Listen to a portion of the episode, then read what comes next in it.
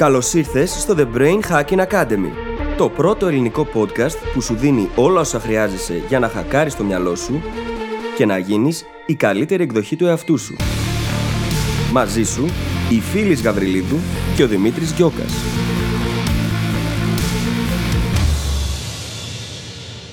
Γεια σου Brain Hacker και καλώς ήρθες στο επεισόδιο νούμερο 84. Βρισκόμαστε μόλις 16 επεισόδια από τον αρχικό μας στόχο, ο οποίος, όπως έχεις καταλάβει σίγουρα, έχει αυξηθεί. Λοιπόν, σήμερα μιλάμε για το πώς να διαχειριστείς τη γνώμη των άλλων.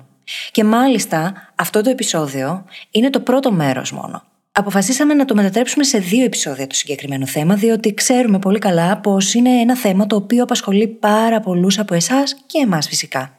Θέλουμε καταρχάς σε αυτό το επεισόδιο να σπάσουμε εκείνο το notion που κυκλοφορεί στο ίντερνετ, το πώς να σταματήσει να σε νοιάζει τελείως η γνώμη των άλλων. Α παραδεχτούμε το εξής. Αυτό δεν γίνεται. Πάντα θα μας νοιάζει η γνώμη των άλλων. Το θέμα είναι πώς να φέρουμε ισορροπία. Ποιανών ανθρώπων η γνώμη μετράει πραγματικά. Να λαμβάνουμε υπόψη εκείνη την κριτική και εκείνη τη γνώμη που όντως έχει κάτι να μας δώσει. Έχει κάτι να μας προσφέρει. Σε αυτό λοιπόν το πρώτο μέρος θα εστιάσουμε περισσότερο στο ίδιο το πρόβλημα, διότι αν αποκτήσουμε επίγνωση του προβλήματος και έπειτα δούμε με ποιον τρόπο εκδηλώνεται στις δικές μας ζωές, έχουμε πολύ περισσότερες πιθανότητες να λύσουμε αυτό το θεματάκι. Και φυσικά θα προχωρήσουμε στο να δώσουμε και μερικές λύσεις. Στο επεισόδιο της επόμενης εβδομάδας σε περιμένουν ακόμα περισσότερες λύσεις και προσεγγίσεις, όμως εδώ θέτουμε τις βάσεις. Σου εύχομαι λοιπόν καλή ακρόαση και τα λέμε στην άλλη πλευρά. Καλησπέρα Δημητρή. Καλησπέρα φίλη, τι κάνει. Είμαι πάρα πολύ ενθουσιασμένη για αυτό που πρόκειται να ηχογραφήσουμε. Όπω ναι, και εγώ. Εξ αρχής μου άρεσε πάρα, πάρα πολύ το θέμα, αλλά ξέρεις τώρα που έχουμε κάνει τις σημειώσεις μας και το έχουμε συζητήσει, έχω ενθουσιαστεί. Άπειρα. Άπειρα. Άπειρα. Και ε, γενικά νομίζω έρχεται να συμπληρώσεις πάρα πολύ ωραία και αυτά που κάνω αυτό το διάστημα. Το πρόγραμμα τρέχει πάρα πολύ ωραία. Όσοι συμμετέχουν έχουν ε, ήδη ξεκινήσει να κάνουν δουλίτσα και έχουν εκείνα τα ωραία τα mind-blowing moments τα οποία έπονται όταν αρχίσει και κάνεις τις σωστές ερωτήσεις στον εαυτό σου, τις κατάλληλες μάλλον καλύτερα. Και λογικά τώρα αυτό το επεισόδιο ανεβαίνει κάπου στα μέσα Αυγούστου, έτσι. Ναι, λίγο πριν το 15 Αύγουστο, αν δεν κάνω λάθος. Και παρεμπιπτόντως είδα τι έκανες. Κάναμε τις το πόσο ωραίο επεισόδιο είναι και μετά άρχισες να μας λες τα νέα σου. Έτσι, επίτηδες το έκανα για το hook. Ε, ξέρεις τι γίνεται, συνδέονται τα πράγματα μεταξύ τους, διοτι πριν από πέντε χρόνια δεν θα μπορούσα να φανταστώ τον εαυτό μου να διαθέτει online προγράμματα, online courses, όπως αυτό που ετοιμάζομαι σε λίγες μέρες, αφού το επεισόδιο ανεβαίνει στα μέσα Αυγούστου, πρόκειται να ανακοινώσω και κάτι καινούριο σύντομα αυτές τις μέρες, οπότε κάτι τέτοιο, επειδή ακριβώς με επηρεάζει πάρα πολύ η γνώμη των άλλων, δεν θα ήταν δυνατό πριν από πέντε χρόνια. Και χρειάστηκε να κάνω πάρα πολύ εσωτερική δουλειά για να φτάσω τώρα σε αυτό το σημείο. Οπότε χαίρομαι πολύ που ηχογραφούμε αυτό το θέμα ε, συγκεκριμένα. Ε, πρώτα απ' όλα, λοιπόν, για όποιον δεν κατάλαβε, το θέμα μας σήμερα είναι η γνώμη των άλλων. Και το πόσο πολύ μας νοιάζει και ξέρω ότι είναι ένα θέμα που θα μας αγγίξει όλους. Δεν χρειάζεται καν να πούμε ότι το ίδιο ισχύει και για μας. Έτσι, στο μόνο σίγουρο. Και ταιριάζει και πάρα πολύ και με το θέμα της προηγούμενης εβδομάδας. Το από πού ξεκινήσαμε και πού θα φτάσουμε. Και με αφορμή και όλα στα πολύ μεγάλη αύξηση που έχουμε δει στα νούμερα την τελευταία εβδομάδα όπου έχουν έρθει πάρα πολλοί καινούργιοι άνθρωποι και έχουν γίνει και αυτοί brain hackers, έτσι να μεγαλώνει η ομάδα μας. Θέλω να πω ότι ούτε εγώ φανταζόμουν ποτέ ότι θα ήμουν κομπλέ με το να ηχογραφούμε κάτι και να βγαίνει και να το ακούνε πάνω από 10.000 άτομα κάθε εβδομάδα. Mm. Συγκλονιστικό. Είναι τρελό. Είναι τρελό διότι δεν έχουμε άλλα κανάλια έτσι. Είμαστε μόνο podcast. Και αυτή τη στιγμή ακόμα το podcasting στην Ελλάδα είναι ένα σχετικά γνωστό μέσο. Οπότε όλοι εσείς που παίρνετε τα κινητά των φίλων σας και τους δείχνετε πώς να γίνουν brain hackers, σας ευχαριστούμε τόσο πολύ. Είμαστε απείρως ευγνώμονες. Είστε καταπληκτικοί. Σας λατρεύουμε και να πω ότι ο σημερινός Δημήτρης σας ευχαριστεί. Όπως είπα ο Δημήτρης πριν πέντε χρόνια, θα έτρεμε από το φόβο του για αυτού του είδους την έκθεση. Το μόνο σίγουρο. και όλο αυτό βέβαια είναι και μια αφορμή να πούμε ότι η σχέση μας με τη γνώμη των άλλων μπορεί να αλλάξει. Και θα πούμε πάρα πολλά για το, για το πώς ίσως αξίζει να μοιάζει αυτή η σχέση όταν φτάσουμε εκεί, αλλά πρώτα έχουμε κάποιο review να διαβάσουμε. Ναι, έχουμε ένα review να διαβάσουμε και μάλιστα από Brain Hacker, την οποία την έχουμε ξαναναφέρει στον αέρα. Όταν οι Brain Hackers πάνε και σου κάνουν πολλά reviews. Διπλά Πραγματικά reviews, έχει γράψει πάρα πολλά σχόλια στη σελίδα κυρίως. Η Ευαγγελία Μπαξά ή Μπαχά. Δεν είμαι σίγουρη πώς διαβάζετε. Και λέει, για ακόμα μια φορά, χίλια μπράβο, παιδιά, είστε καταπληκτική πηγή γνώσης και ανατροφοδότησης. Παρακολουθώ τα επεισόδια σας ανελειπώ. Χίλια like και πέντε αστέρια με τόνο. Ευχαριστούμε πάρα πολύ, Ευαγγελία μου. Πάρα, πάρα πολύ για τα υπέροχα λόγια. Και για όσους σκέφτεστε να αφήσετε review, αλλά δεν το έχετε κάνει ακόμα, τώρα είναι η ώρα. Λοιπόν, πάμε στο θέμα μας. Πάμε στο θέμα μας, λοιπόν, που είναι η γνώμη των άλλων, όπως είπαμε. Και θα ξεκινήσω κατευθείαν δίνοντας ένα λόγο.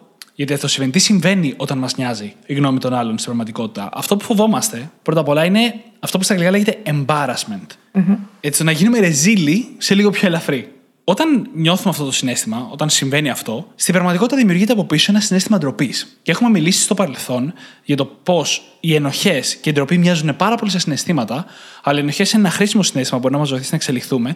Η ντροπή όμως είναι ένα γενικά αυτοκαταστροφικό συνέστημα που δεν μας βοηθάει με κάποιο τρόπο. Μας εγκλωβίζει στην ουσία. Στην ουσία. Οπότε σκεφτείτε ότι κάθε φορά που φοβόμαστε για τη γνώμη των άλλων, κάθε φορά που νιώθουμε ότι οι άλλοι έχουν κακή άποψη για μας, αυτό που δημιουργείται από πίσω είναι ένα συνέστημα ντροπή. Είναι η φυσική διαδικασία. Και αυτό συμβαίνει όταν ε, νιώθουμε ότι έχουμε παραβιάσει έναν ηθικό κανόνα ή κάποιο στάνταρτ αναμενόμενο, είτε γραπτό, π.χ. τους κανόνες μιας τάξης, αν κάποιος αρχίζει και μας ε, μαλώνει επειδή μιλάμε στο σχολείο, παράδειγμα, είτε κάποιος άγραφος κανόνας. Και πάρα πολύ συχνά όταν αισθανόμαστε ντροπή, αυτό το πράγμα το οποίο έχει συμβεί είναι και μέρος της ταυτότητάς μας. Δηλαδή, λέμε είμαι αναβλητικός. Είμαι κακός μαθητής. Είμαι εταραξία. Όλα αυτά τα είμαι. Όλα αυτά τα είμαι όμως στην ουσία είναι προσδιορισμός της ταυτότητας, της εσωτερικής ταυτότητας και αποτελούν ταμπέλες οι οποίες μας περιορίζουν. Διότι έχουμε προσάψει τον εαυτό μας αυτή την ωραία ταμπέλα και βλέπουμε τα πάντα μέσα από αυτό το πρίσμα. Mm-hmm. Δεν έχουμε διαχωρίσει δηλαδή τη συμπεριφορά μας από το είναι μας. Ναι. Πράγμα το οποίο είναι πολύ σημαντικό. Είναι άλλο να πεις ότι αυτή η συμπεριφορά μου ήταν λάθος και αυτό μου προκαλεί ενοχή, γι' αυτό το λόγο η ενοχή είναι πολύ χρήσιμη, και μπορώ να επέμβω για να την αλλάξω, και άλλο να πεις εγώ είμαι έτσι. Αυτό το είμαι έτσι σημαίνει δεν αλλάζω κιόλας. Και ως συνήθως οι φίλοι πήγε κατευθείαν στις λύσεις. Έτσι, μιλώντας βασικά για το πώς το να διαχωρίσουμε την πραγματικότητα της γνώμης των άλλων από αυτό που κάναμε είναι πάρα πολύ σημαντικό. Βλέπεις, η γνώμη σου σε αυτό δεν με αφορά καθόλου. Συνεχίζω να το κάνω, δεν διορθώνω τη συμπεριφορά μου. δεν είναι το θέμα η γνώμη μου. Το λέω από άποψη ότι αυτό που λες είναι μια λύση. Και είναι πάρα πολύ σημαντικό mm-hmm. να το έχουμε στο μυαλό μας, αφού αναφέρθηκε έτσι νωρίς, ως μία μέθοδο για να αλλάξουμε αυτή τη σχέση. Να διαχωρίσουμε δηλαδή τον εαυτό μας από τη γνώμη των άλλων. Τον εαυτό μας από την ταμπέλα που κολλάμε επειδή οι άλλοι έχουν αυτή τη γνώμη. Πριν όμως πάμε καν εκεί, ξεκίνησα να μιλάω για τα συναισθήματα που κρύβονται πίσω από το φόβο μας για τη γνώμη των άλλων. Γιατί θέλω νωρίς νωρίς το επεισόδιο να ξεκαθαρίσουμε ποιος είναι ο στόχος. Έτσι και μίλησα για πολύ βασικά ανθρώπινα συναισθήματα, γιατί στην τελική το να μας νοιάζει γνώμη των άλλων είναι κάτι αρκετά φυσιολογικό. Και υπάρχουν πάρα πολλά άρθρα στο Ιντερνετ, πάρα πολλά βίντεο στο YouTube που λένε πώς να σταματήσεις να σε νοιάζει η γνώμη των άλλων. Λες και πρόκειται αυτό να γίνει ποτέ. Δεν πρόκειται. Ναι, νομίζω πως δεν είμαστε αρκετά ρεαλιστές μόνο και μόνο για το clickbait. Για να κλικάρει κάποιος πάνω στο link μας. Η πραγματικότητα όμως είναι τελείως άλλη και χρειάζεται να το δούμε αντικειμενικά. Αν θέλουμε όντως να φτάσουμε σε λύσεις, έτσι. Ναι, και σε τελείως πρακτικό επίπεδο, η γνώμη των άλλων μας νοιάζει σε ένα πολύ βαθύ βιολογικό επίπεδο. Φανταστείτε την προϊστορία μας, όταν ακόμα ήμασταν σε φυλές. Έτσι και ένα κυνήγι αποτύχανε και η ευθύνη έπεφτε σε σένα, αυτό μπορεί να διακινδύνευε τη θέση σου στη φυλή. Μπορεί να του έκανε να σε διώξουν ακόμα και από τη φυλή. Γιατί κάποια μεγάλα λάθη και η εικόνα των άλλων έπαιζαν πολύ μεγάλο ρόλο στην αποδοχή που θα έχεις μες στη φυλή, στο φαγητό που θα σου δίνανε, στη θέση σου στη φυλή κτλ. κτλ. Η επιβίωσή μας λοιπόν εξαρτόταν από τη γνώμη των άλλων. Σε εποχές που οι φυλές ήταν περιορισμένες, γιατί σήμερα, αν φύγεις από μια φυλή, μπορείς να βρεις πολλές άλλες φυλές, πάντα εισαγωγικά, μέσα στην πόλη που ζεις και μέσα στην κοινότητα που ζεις. Αυτό δεν υπήρχε παλιά. Ίντερνετ. Και μέσα στο Ιντερνετ ακριβώς. Αυτό δεν υπήρχε παλιά. Οπότε ο φόβος αυτός πηγάζει από κάτι πάρα πάρα πολύ πραγματικό. Και αν το δούμε ρεαλιστικά, η ευτυχία μας εξαρτάται σε πολύ μεγάλο βαθμό από την ποιότητα των σχέσεών μας. Και εγώ πραγματικά δεν πιστεύω το μοντέλο ότι την ευτυχία τη βρίσκεις μόνο μέσα σου. Σίγουρα δεν γίνεται να την βρεις μέσα σου, αλλά η ανθρώπινη σχέση είναι πολύ σημαντικό κομμάτι αυτής. Όπως και κάθε άλλος τομέας της ζωής. Η υγεία, η αυτοολοκλήρωση, επαγγελματικά ας πούμε. Όλα αυτά παίζουν ρόλο στην ευτυχία. Έτσι και οι ανθρώπινες σχέσεις. Και δεν μπορούμε να τις αγνοήσουμε. Μα αυτά χρειάζονται ισορροπία. Μπορεί να τη βρεις μέσα σου. Αυτό σημαίνει όμως πως εφόσον έχεις βρει τον εαυτό σου, διότι μιλάμε περί αυτογνωσία, έχεις βρει και τον τρόπο να επικοινωνείς με τους ανθρώπους γύρω σου και έχεις βρει και τους κατάλληλους ανθρώπους. Οπότε υπάρχει ισορροπία μέσα και έξω. Αυτό είναι το θέμα. Και η κοινωνική απομόνωση είναι ζήτημα ζωής και θανάτου, ακριβώς όπως ήταν και παλιότερα. Απλά τώρα έχει αλλάξει το context είναι ζήτημα ζωής και θανάτου, όντως. Και γι' αυτό το λόγο για πολλούς από εμάς η γνώμη των άλλων μετράει τόσο πολύ και μπορεί να καθορίσει ακόμα και ολόκληρη τη ζωή μας, mm-hmm. τις επιλογές που θα κάνουμε, να μας εγκλωβίσει σε καταστάσεις, σε δουλειές, σε γάμους. Όλα αυτά είναι πραγματικά.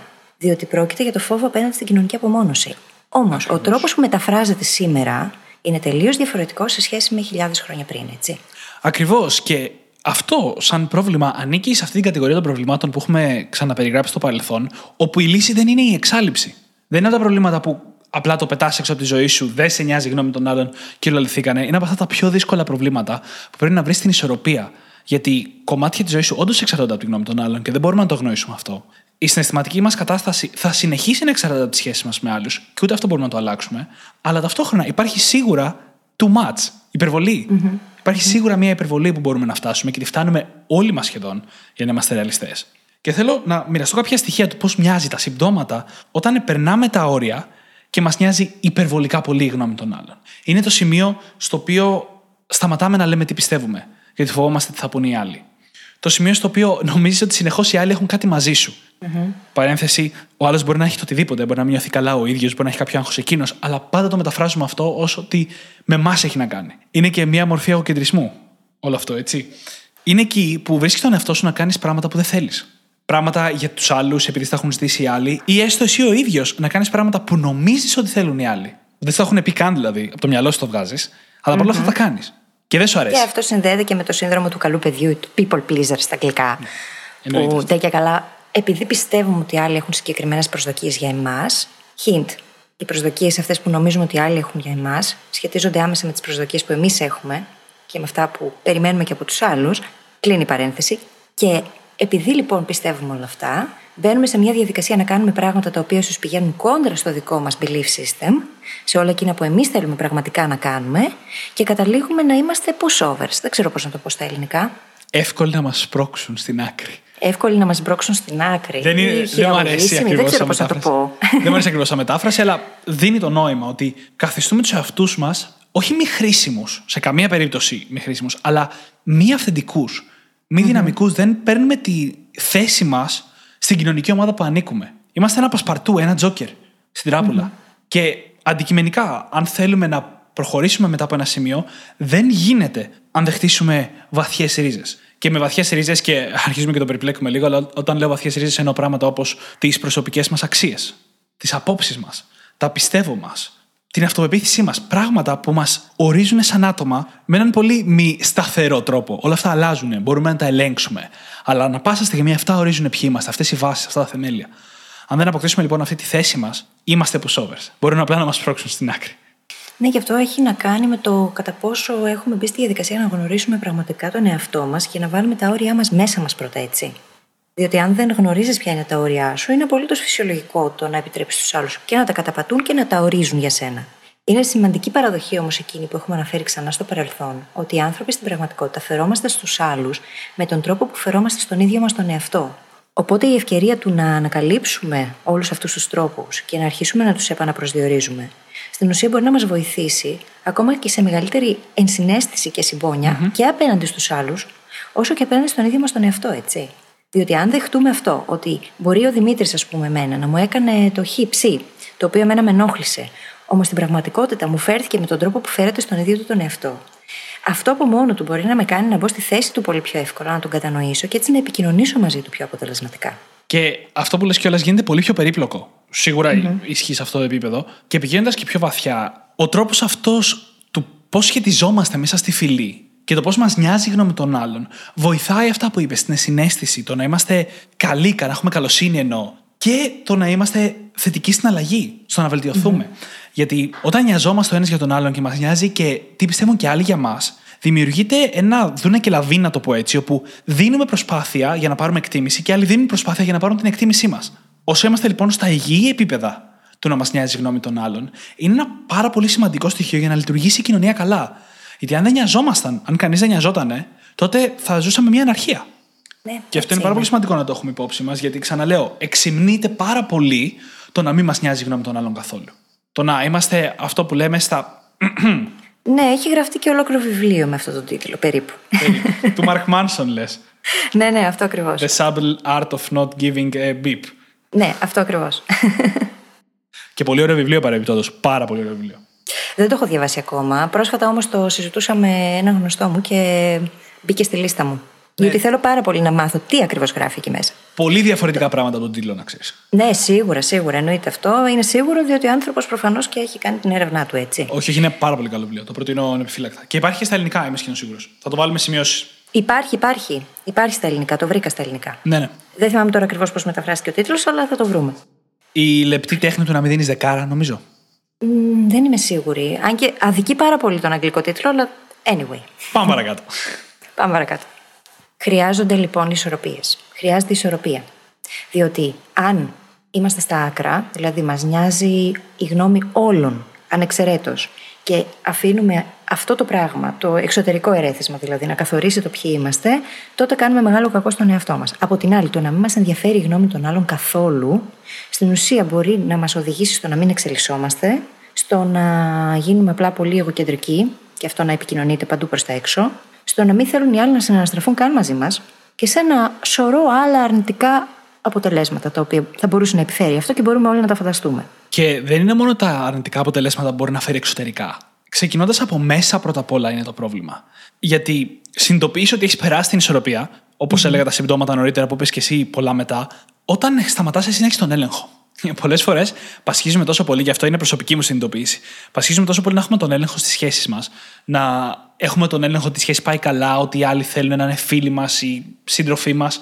Και δουλεύουμε τόσο πολύ γι' αυτό με έναν τρόπο μη αυθεντικό, που εν τέλει καταλήγουμε να δίνουμε τον έλεγχο στους άλλους. Mm-hmm. Και να ελέγχουν εκείνη τη ζωή μας. Και είναι αυτό που έλεγα νωρίτερα, ότι δεν λες αυτά που πιστεύεις, ότι νομίζεις ότι όλοι έχουν κάτι μαζί σου κτλ. κτλ. Γιατί η ανησυχία, η ανησυχία του τι πιστεύουν οι άλλοι για μένα, αρχίζει και γίνεται φόβος για τη μοναξιά. Γίνεται φόβος για το να μην έχεις επαφές, φόβος για την κοινωνική απόρριψη. Και όταν αυτό παραγίνει, αρχίζουν και εμφανίζονται πράγματα όπως άγχος, ανασφάλειες, τα οποία το μόνο που κάνουν είναι να οδηγούν σε αυτόν τον ακριβώς αρνητικό φαύλο κύκλο που είπες, όπου mm-hmm. και εξωτερικά αρχίζεις και έχεις συνέπειες. Γιατί όταν είσαι ανασφαλής, όταν δεν ξέρεις που πατάς, αρχίζουν και οι άλλοι και δεν έχουν την καλύτερη άποψη για σένα, ενισχύοντας τους φόβους σου. Αρχίζεις να λες: Καλά έκανα και φοβόμουν, και μπαίνεις σε μια δίνη από την οποία είναι πολύ δύσκολο να ξεφύγεις, αν δεν έχεις τουλάχιστον επίγνωση για αυτά που συζητάμε σήμερα. Το θέμα είναι ότι πολλές φορές νομίζουμε πως χρειάζεται να δείχνουμε ότι είμαστε δυνατοί. Και φοράμε αυτό το προσωπείο, δυνατή ή οτιδήποτε άλλο, έτσι. Φοράμε αυτό το προσωπείο, το οποίο αυτό είναι απόλυτη μη αυθεντικότητα, έλλειψη αυθεντικότητας. Στην πραγματικότητα όμως, γνωρίζουμε όλοι ότι η δύναμη η πραγματική είναι στο να μπορείς να γίνεις ευάλωτος. Ω, αυτό ξαναπέστο. Όταν δεν μπορείς να γίνεις ευάλωτος, να αποδεχτείς και τις δυνάμεις και τις αδυναμίες σου και να μπορέσει να τις επικοινωνήσεις με ειλικρίνεια, τότε στην ουσία κάνεις κακό και στον ίδιο τον εαυτό σου, όσο και στους άλλους. Και ας μείνουμε λίγο στον εαυτό. Έτσι, γιατί όταν περιέγραφα αυτό νωρίτερα, όπου χτίζουμε θεμέλια σε ένα σημείο και αρχίζουμε και ανακαλύπτουμε ποιοι είμαστε, αυτό δεν είναι τέλειο. Ποτέ δεν θα είναι τέλειο. Αν λοιπόν προσπαθούμε να διατηρήσουμε μια ψευδέστηση της εικόνας της τελειότητας, σίγουρα δεν έχουμε χτίσει τα θεμέλια. Γιατί το να είσαι ευάλωτος είναι αναπόσπαστο μέρος του να είσαι αυθεντικός. Δεν γίνεται αλλιώς. Και δεν σημαίνει αυτό φυσικά ότι θα βγούμε σε όλο τον κόσμο και θα φωνάξουμε Είμαι ευάλωτο. Οι αδυναμίες μου είναι αυτές. Βαράτε με. Σε καμία περίπτωση. Αλλά τουλάχιστον σε ένα στενό κύκλο. Αυτό είναι ένα απόσπαστο κομμάτι για να έχουμε πραγματικές υγιείς σχέσεις. Βεβαίως. Και εκείνο που μας καθιστά τέλειου στην πραγματικότητα είναι οι ίδιες οι ατέλειέ μας, έτσι. Εφόσον τις αποδεχτούμε. Και αυτό σημαίνει το να μπορώ να γίνω ευάλωτη. Και να μοιραστώ εκείνα που με προβληματίζουν, όσο και εκείνα τα οποία με κάνουν να αισθάνομαι δυνατή ταυτόχρονα. Το θέμα είναι ότι κάθε άνθρωπος, από τη μεριά του, έχει πάντα δίκιο, Δημήτρη. Έτσι δεν είναι; Το μόνο σίγουρο, ότι από την πλευρά του κάθε άνθρωπος έχει πάντα δίκιο. Το μόνο σίγουρο. Από την άλλη, βέβαια, είμαστε τόσο απορροφημένοι από τον ίδιο μας τον εαυτό, που δεν ασχολούμαστε και τόσο πολύ με τους άλλους. Αυτό, τη στιγμή που το συνειδητοποίησα πριν από μερικά χρόνια, ήταν η στιγμή που άλλαξαν πολλά πράγματα για μένα. Άλλαξαν πολλά πράγματα σε σχέση με το πώς έβλεπα την ίδια την έκθεση. Ήταν σε εκείνο το στάδιο που ξεκίνησα το blogging και το podcasting για πρώτη φορά. Και καθώς το συνειδητοποιούσα ότι τελικά είμαστε τόσο απορροφημένοι από τον ίδιο μας τον εαυτό που δεν ασχολούμαστε ιδιαίτερα με τους άλλους. Δηλαδή, εμείς νομίζουμε πως οι άλλοι περνούν ένα πολύ σημαντικό μέρος της ημέρας τους σκεπτόμενοι εμάς, το τι κάνουμε, τι δεν κάνουμε, πώς εμφανιζόμαστε. Ενώ αυτό είναι τόσο μακριά από την πραγματικότητα που δεν μπορούμε καν να το διανοηθούμε.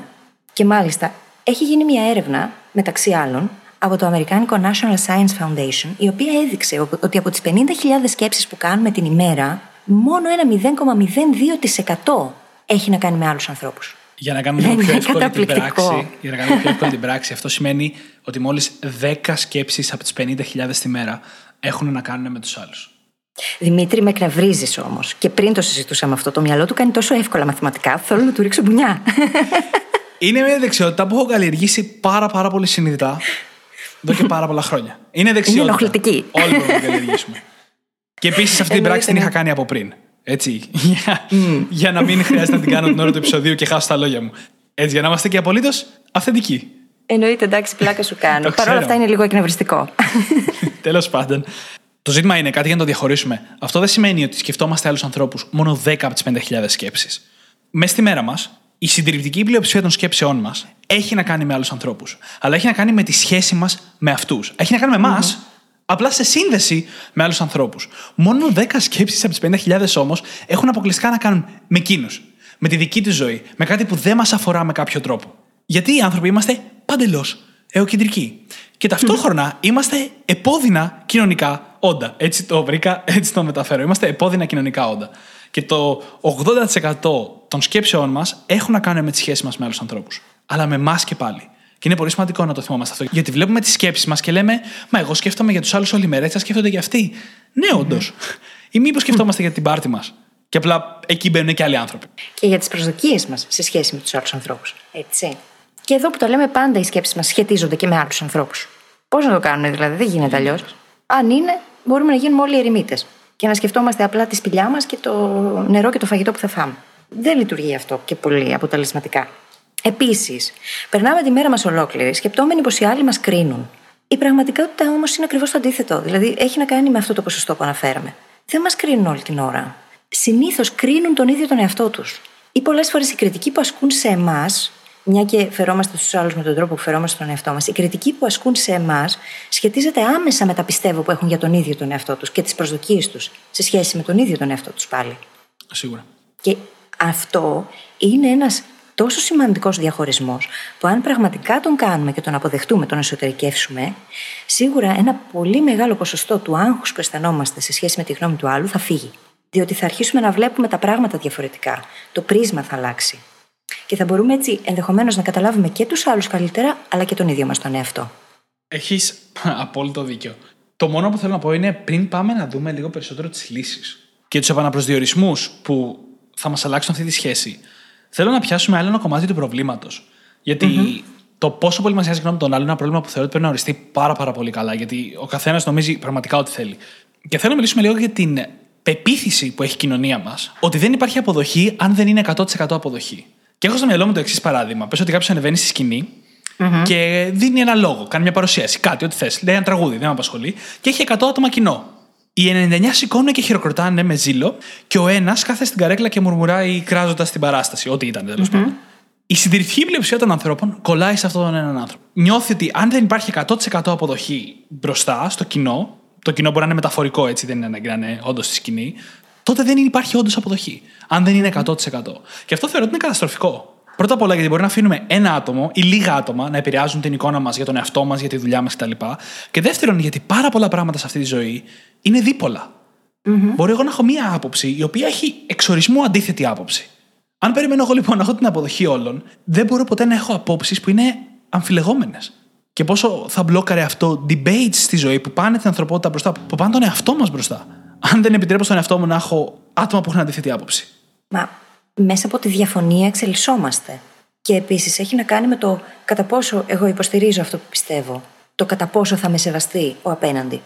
Αλλά αυτό είναι κάτι που θα συζητήσουμε λίγο αργότερα. Ναι, λίγο ναι, πιο και, αναλυτικά. και αυτό δηλαδή πριν πάμε καν εκεί, να δούμε ε, λίγο γιατί η κοινωνία μας έχει πείσει ότι πρέπει να μας αποδέχονται όλοι. Ότι... Σκέψου πόσοι YouTubers υπάρχουν Ναι. που μπορεί να λαμβάνουν αμέτρητα θετικά σχόλια κάτω από τα βίντεο τους και εκείνο το ένα ή τα πέντε τα οποία είναι αρνητικά να τους στοιχιώνουν όλη νύχτα και να μην μπορούν να κοιμηθούν. Ή ο συγγραφέας που μπαίνει να διαβάσει το Bookreads reviews για το βιβλίο του και βλέπει κάποιον που έχει δώσει κριτική τριών αστέρων, ας πούμε, και κολλάει σε αυτό και δεν δίνει σημασία στα υπόλοιπα τα οποία του γράφουν τα καλύτερα. Ναι, στα 105 άστερα reviews, ξέρω εγώ. Και αυτό μπορεί να γίνει σε οτιδήποτε. Μπορεί να γίνει με τον έναν πελάτη από τους 100 στη δουλειά, ο οποίος παραπονέθηκε για μας. Ενώ ταυτόχρονα υπάρχουν άλλοι 99 οι οποίοι είναι full ευχαριστημένοι. Υπάρχει παντού. Παρατηρείται παντού. Και αφήνουμε να μας τυχιώνει αυτό το ένα μικρό ποσοστό Το οποίο στην τελική θα μπορούσαμε άνετα να το εκμεταλλευτούμε και να το μετατρέψουμε σε feedback, έτσι. Έλα, γεια σου. Ήρθα. Ακριβώς. Αυτό είναι το θέμα, ότι υπάρχουν διαφορετικά είδη ανθρώπων. Στο παράδειγμα με το 99 άτομα στο κοινό που χειροκροτάνε και ένας που κάθεται, ό,τι και να είναι το κοινό, υπάρχουν άνθρωποι που δεν κοιτάνε ποτέ την αρνητική κριτική, κοιτάνε μόνο τη θετική και είναι σε φάση Είμαι ο καλύτερος. Είμαι ο καλύτερος, με χειροκροτάνε όλοι. Το οποίο είναι λάθος. Αυτοί συνήθως με εκνευρίζουν πάρα πολύ, διότι αισθάνομαι πως δεν έχουν. Πώς να το πω, δεν έχουν αυτογνωσία, δεν θέλουν να Ναι, και κοιτάξουν λίγο πιο μέσα. Νομίζω πως φοράνε παροπίδες στην Τελείως. πραγματικότητα. Τελείως. Και δεν εξελίσσονται. Αυτό είναι τρομακτικό. Ναι, και, και αυτό είναι το άλλο άκρο, τρομακτικό. ε. Είναι το άλλο Ναι, άκρο. ναι. Είναι εκεί που αγνοεί τη γνώμη των άλλων, η οποία μπορεί να αποτελεί πολύ καλό feedback στη ζωή σου και στη δουλειά σου. Μετά υπάρχει άλλη κατηγορία που κατά τη γνώμη μου είναι η συντηρητική πλειοψηφία, που θα κολλήσεις σε αυτόν τον έναν άνθρωπο και θα χαρίσει στην αρχή για τους 99 και μετά όλο το βράδυ θα είναι σε φάση. Και αυτός ο ένας γιατί δεν χειροκρότησε; Γιατί με έβρισε; Τι έκανα λάθος; Και μετά υπάρχουν και κάποιοι άλλοι άνθρωποι, σαν και εμένα, οι οποίοι δίνουν 50% της αξίας στους 99 και 50% της αξίας στον έναν. Καλύτερα, αλλά και πάλι δεν είναι αναλογικό. Πρέπει να θυμόμαστε ότι οποιαδήποτε αρνητική, κριτική, επικοδομητική ήμη μπορεί να αποτελεί μιας μορφής ανατροφοδότηση. Κάποιοι άνθρωποι είναι μπιπ, το έχουμε ξαναπεί, αλλά σε γενικές γραμμές αποτελεί μιας μορφής ανατροφοδότηση που μπορούμε να την πάρουμε και να κάνουμε κάτι. Όταν βλέπουμε τα reviews του βιβλίου μας, τα πεντάστερα reviews είναι μια ένδειξη ότι κάνουμε κάτι καλά, και το τριάστερο review μπορεί να έχει κάτι να πει για το τι κάναμε λάθος και πώς μπορούμε να βελτιωθούμε την επόμενη φορά. Ανάλογη αξία όμως πρέπει να δίνουμε στα θετικά και ανάλογη στα αρνητικά. Μα δεν είναι δυνατόν, εάν βγαίνεις εκεί έξω και εκφράζεις αυτό που πραγματικά πιστεύεις, να μην προκαλέσεις αντιδράσεις. Ο μόνος τρόπος για να μην δεχτείς κριτική είναι το να μείνεις στο σπίτι σου κλεισμένος και να μην κάνεις απολύτως τίποτα. Αυτό όμως δεν είναι φυσιολογικό και δεν κάνει καλό σε κανέναν. Σε κανέναν. Την κριτική θα τη δεχτούμε. Δεν μπορούμε να μην δεχτούμε κριτική. Και μάλιστα, ε, κάτι το οποίο ακούγεται πάρα πολύ και στον κόσμο της αυτοβελτίωσης και στον κόσμο του business και γενικότερα, αν δεν δέχομαι και λίγο αρνητική κριτική, κάτι κάνω λάθος. Ναι. Κάτι δεν πάει καλά. Το παίζω πάρα πολύ ασφαλές. Το παίζω έτσι πολύ ασφαλές το παιχνίδι και τελικά προσπαθώ να ικανοποιήσω τους πάντες, πράγμα όμως το οποίο σημαίνει ότι μάλλον παραμένω μέτριος, έτσι.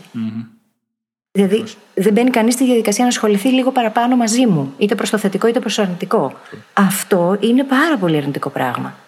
Το θέμα είναι, μπορεί κανείς να αποδεχτεί την ίδια του τη διαφορετικότητα και να την επικοινωνήσει προς τα έξω, ό,τι και αν σημαίνει το προς τα έξω, έτσι. Διότι αυτή είναι που μας διαχωρίζει και αυτή είναι που μας κάνει και μοναδικούς. Και αυτό είναι που χρειαζόμαστε όλοι. Διότι κάνοντάς το, δίνουμε και το παράδειγμα και στους υπόλοιπους. Να το κάνουν για τον ίδιο τον εαυτό τους. Και γίνονται και οι σχέσεις μας πολύ καλύτερες. Και η σχέση με τον ίδιο μας τον εαυτό γίνεται καλύτερη. Και όλο αυτό το θετικό ντόμινο που υπάρχει. Οπότε, αυτόν τον ένα στους 100 που μπορεί να μην σηκωθεί να χειροκροτήσει, μπορούμε να τον ευχαριστήσουμε εκείνη τη στιγμή. Μας κάνει πάρα πολύ μεγάλη χάρη. Και να κοιτάξουμε γιατί πραγματικά μας νοιάζει. Και τι είναι αυτό που μας λέει ή δεν μας λέει, τι είναι αυτό που μας δείχνει ή δεν μας δείχνει, και να το χρησιμοποιήσουμε προς όφελός μας. Σε πρώτο επίπεδο, θα σου πω κιόλας γιατί μας νοιάζει. Όλοι σε εισαγωγικά υποφέρουμε από κάποιο σύνδρομο του απαταιώνα. Όλοι Τι είπες τώρα; έχουμε μια χαμηλή αυτοπεποίθηση. Όλοι. Δεν είναι κακό, είναι απλά η πραγματικότητα. Γιατί κανείς δεν ξεκινάει από τη θέση του νικητη Ό,τι και αν σημαίνει ο νικητής τώρα για τον καθένα, νικητής γίνεσαι. Γίνεσαι όσο κάνεις τη δουλειά, όσο εξελίσσεσαι, όσο χτίζεις την αυτοπεποίθηση. Δεν ξεκινάς έτσι. Αλλιώς δεν θα έχεις κανένα στόχο να πετύχεις. Οπότε, όταν βγαίνουμε στη σκηνή και υπάρχει αυτή η απόκληση στην αποδοχή του κοινού, εμείς δεν πιστεύουμε τόσο πολύ σε εμάς. Θα πιστέψουμε επειδή βγήκαμε στη σκηνή. Ξέρεις, όσο αλλάζει την ταυτότητά μας. Οπότε τι βγαίνει, το confirmation bias.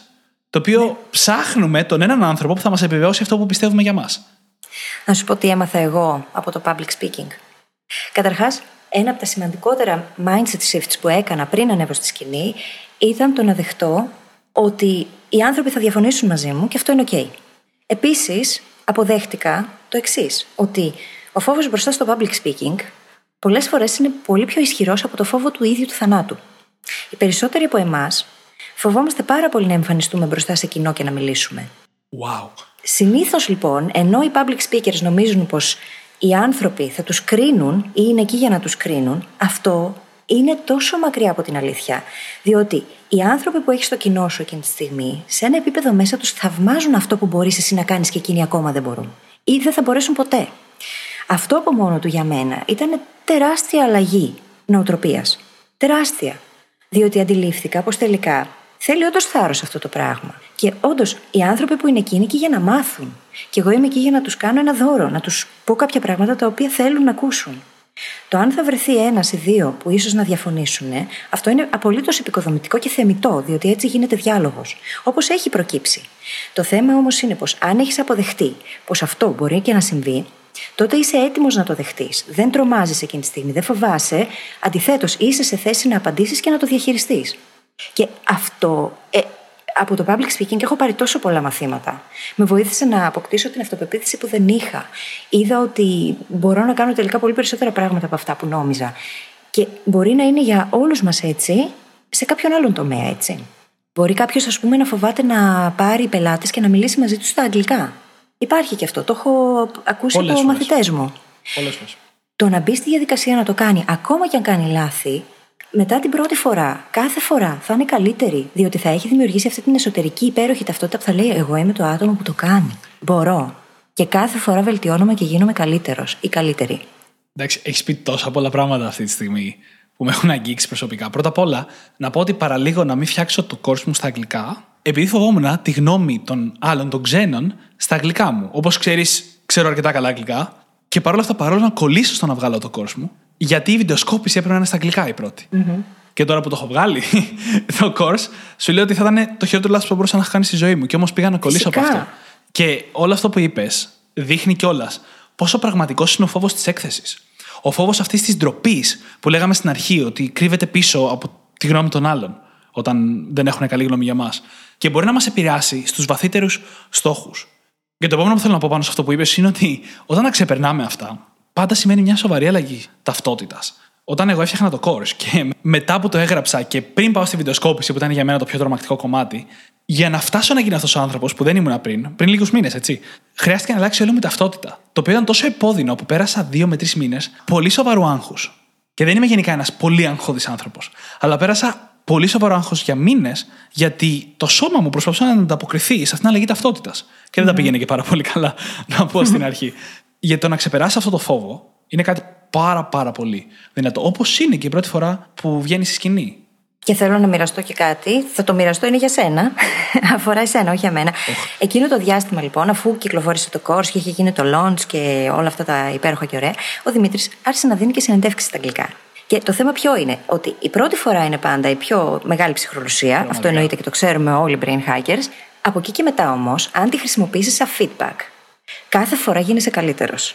Προσωπικά στο public speaking συμβαίνει αυτό το πράγμα κάθε φορά, διότι πηγαίνω πολύ συνειδητά, αυτοπαρατηρούμε καθ' όλη τη διάρκεια, κάθε φορά, όπως κάνω και κατά την ώρα της ηχογράφησης εδώ, όπως κάνω και γενικότερα στα επαγγελματικά μου. Αυτοπαρατηρούμε συνέχεια και παίρνω feedback εκείνη τη στιγμή. Και διορθώνω πράγματα στην πορεία. Καθώς λοιπόν ο Δημήτρης ξεκίνησε να δίνει συνέντευξη, είχε αυτό το άγχος. Το πώς τα είπα. Οπότε η πρώτη συνέντευξη δεν του είχε αρέσει και πολύ. Σίγουρα δεν έπιανε τα δικά μου standards πάντως. Την άκουσα λοιπόν, το συζητήσαμε, πήρε feedback, την άκουσε και ο ίδιος προφανώς. Και η δεύτερη παιδιά ξέφυγε. Ήταν πολύ καλύτερη από την πρώτη. πολύ καλύτερη όμως. Όταν... Για να μην συζητήσω τα live μαζί με τον Τζόναθαν μέσα στην ομάδα, έτσι. Ευχαριστώ πάρα, πάρα πολύ καταρχά για τα καλά σου λόγια και η αλήθεια Είμαι είναι ότι αντικειμενική. όταν έχεις την τύχη να μπαίνεις σε αυτούς τους κύκλους συχνά που ξεκινάς κάτι καινούριο και πρέπει να βελτιωθείς γρήγορα, γίνεται και πιο εύκολο. Το σημαντικό όμως είναι να ξέρεις ότι γίνεται. Και αν είχα αναλωθεί τόσο πολύ στη γνώμη των άλλων που να με είχε παραλύσει, γιατί παραλίγο, δεν από ψέματα, μπορεί να μην τα είχα κάνει όλα αυτά τώρα και να μην είχες να πεις αυτή την ιστορία, μπορεί να μην είχαμε ξεκινήσει ποτέ το podcast. Να δείτε άγχος που είχα, παιδιά, όταν ξεκινήσαμε το podcast και σκεφτόμουν πώς θα μας ακούτε, τι θα έχετε να πείτε για εμάς. Θα μπορούσε κάλλιστα να μην είχε γίνει το podcast. Ξεπέρασα τον εαυτό μου δηλαδή για να το ξεκινήσουμε. Αν μέναμε στο πρώτο επεισόδιο που ηχογραφήσαμε, μπορεί και να μην είχε γίνει ποτέ. Πραγματικά. Δεν θα θέλατε να μας ακούτε. Εκείνο που το πετάξαμε. ναι, ναι. Ελπίζω να το έχει διαγράψει έτσι. Εννοείται, δεν υπάρχει πουθενά νομίζω. Έτσι, μπράβο. νομίζω, θα κοιτάξω κιόλας. έτσι μπράβο. Και θέλω να χρησιμοποιήσω αυτά τα προσωπικά ίσως παραδείγματα για να πω ότι αν δεν το ξεπεράσουμε, αν κολλήσουμε τόσο πολύ στη γνώμη των άλλων, μπορεί να αλλάξει η ταυτότητά μας ανάποδα.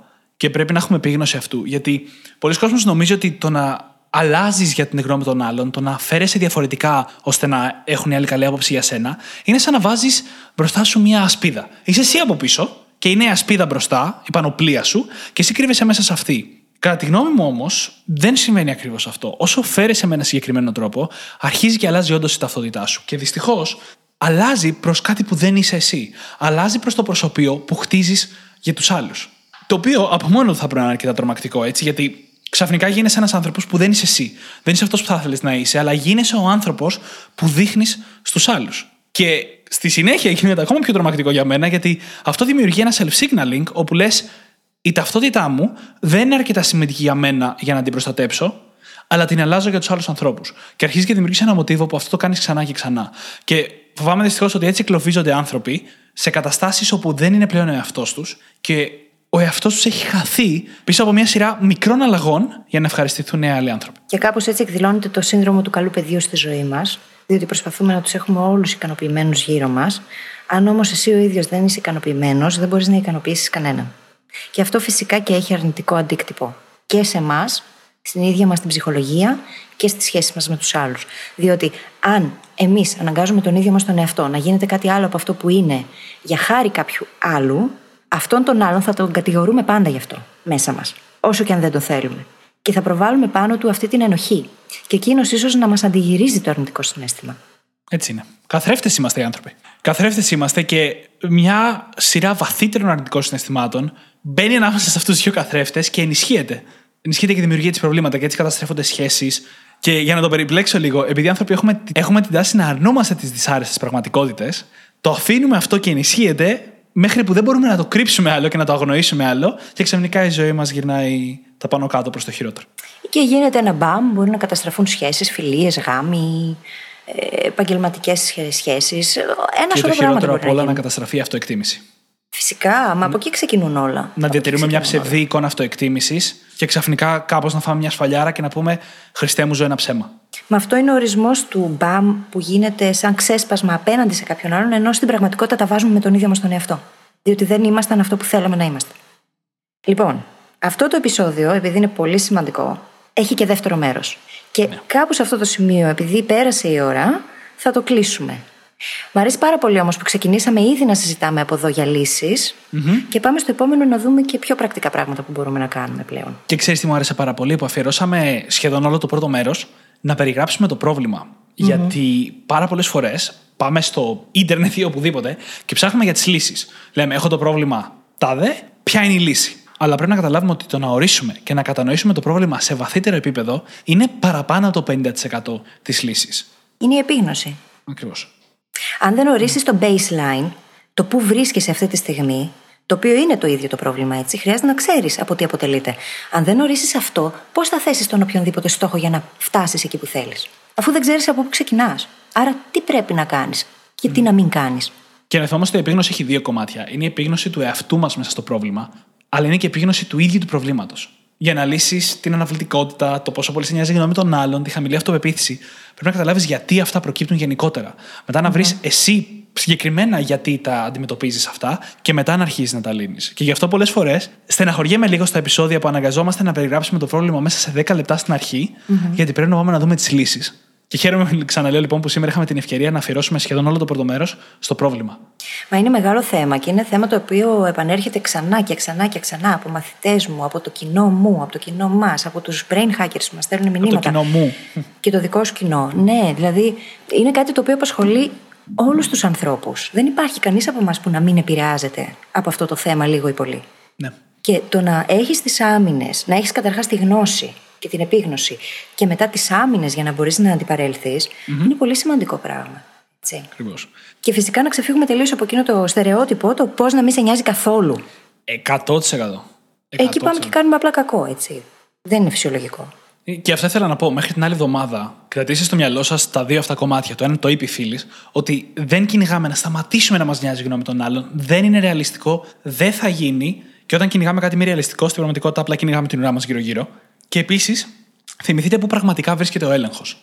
Όταν εμείς προσπαθούμε να έχουμε τον έλεγχο ελέγχοντας τις σχέσεις μας και την άποψη των άλλων για εμάς, στην πραγματικότητα δίνουμε τον έλεγχο στους άλλους. Τους αφήνουμε να ορίζουν τη ζωή μας, τι πράξει μας, τα πιστεύω μας, τα θέλω μας, μπλα μπλα μπλα. Για να έχουμε εμείς τον έλεγχο, σημαίνει ότι ξεκινάμε από τα δικά μας θεμέλια. Και θα δούμε λίγο περισσότερα γι' αυτό στο επόμενο επεισόδιο, στο δεύτερο μέρος την άλλη εβδομάδα. Μα ναι, μένουμε φυλακισμένοι τελικά.